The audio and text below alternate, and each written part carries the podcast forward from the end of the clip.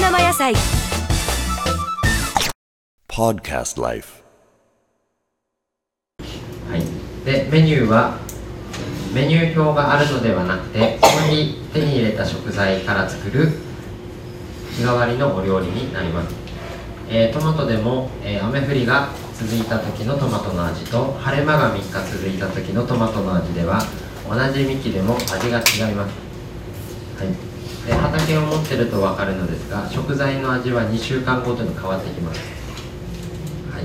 えー野菜でも同じ畑でもその時の気候条件によって変わるんですね、はい、で乾燥してる時と湿気がある時では野菜の味は変わります。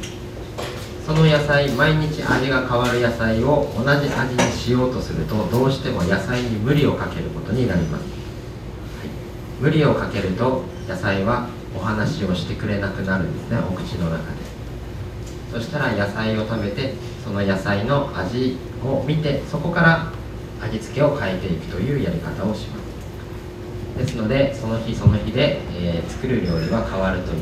で黒板が毎日消してきます、えー海の魚が取れないしけの時には海の魚が少なくなってお肉料理が多くなります。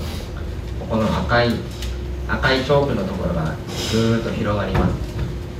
はい。地産地消をやるには最終的には何かというと、えー黒板毎日変わる日替わりというのが、えー必ずやっていけば分かりますが必須条件になります。今でこそ、えー地産地消という名前がありますけれどもアルケッチャーノがオープンしたのは2000年です。2000年の頃には地産地消という言葉はないです。はい、えー地元のものを使うというのも馬鹿げたことだと言われてた頃です。でまず地産地消をやった時に地元のものがそんなに手に入るわけがないというふうに言われます、はい、そんなに地元のものが手に入るわけがない。じゃあどうしたらいいか？ということを考えます。そしたら地元のものを手に入れるためには生産者のとこに自分が直接行く、はい、その頃庄内というのは何かというと庄内の食材は全部築地とかそちらの方に流れて地元の人はそんなに地元の食材を食べれなかったんですね。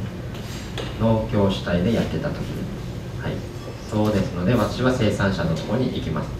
そうすると生産者の人は私が美味しい食材を使いたいっていう純粋な気持ちを分かってくれて私に野菜をくれるんですね。でただお金を払うっていうと農協から言われるからお金はもらえないっていう。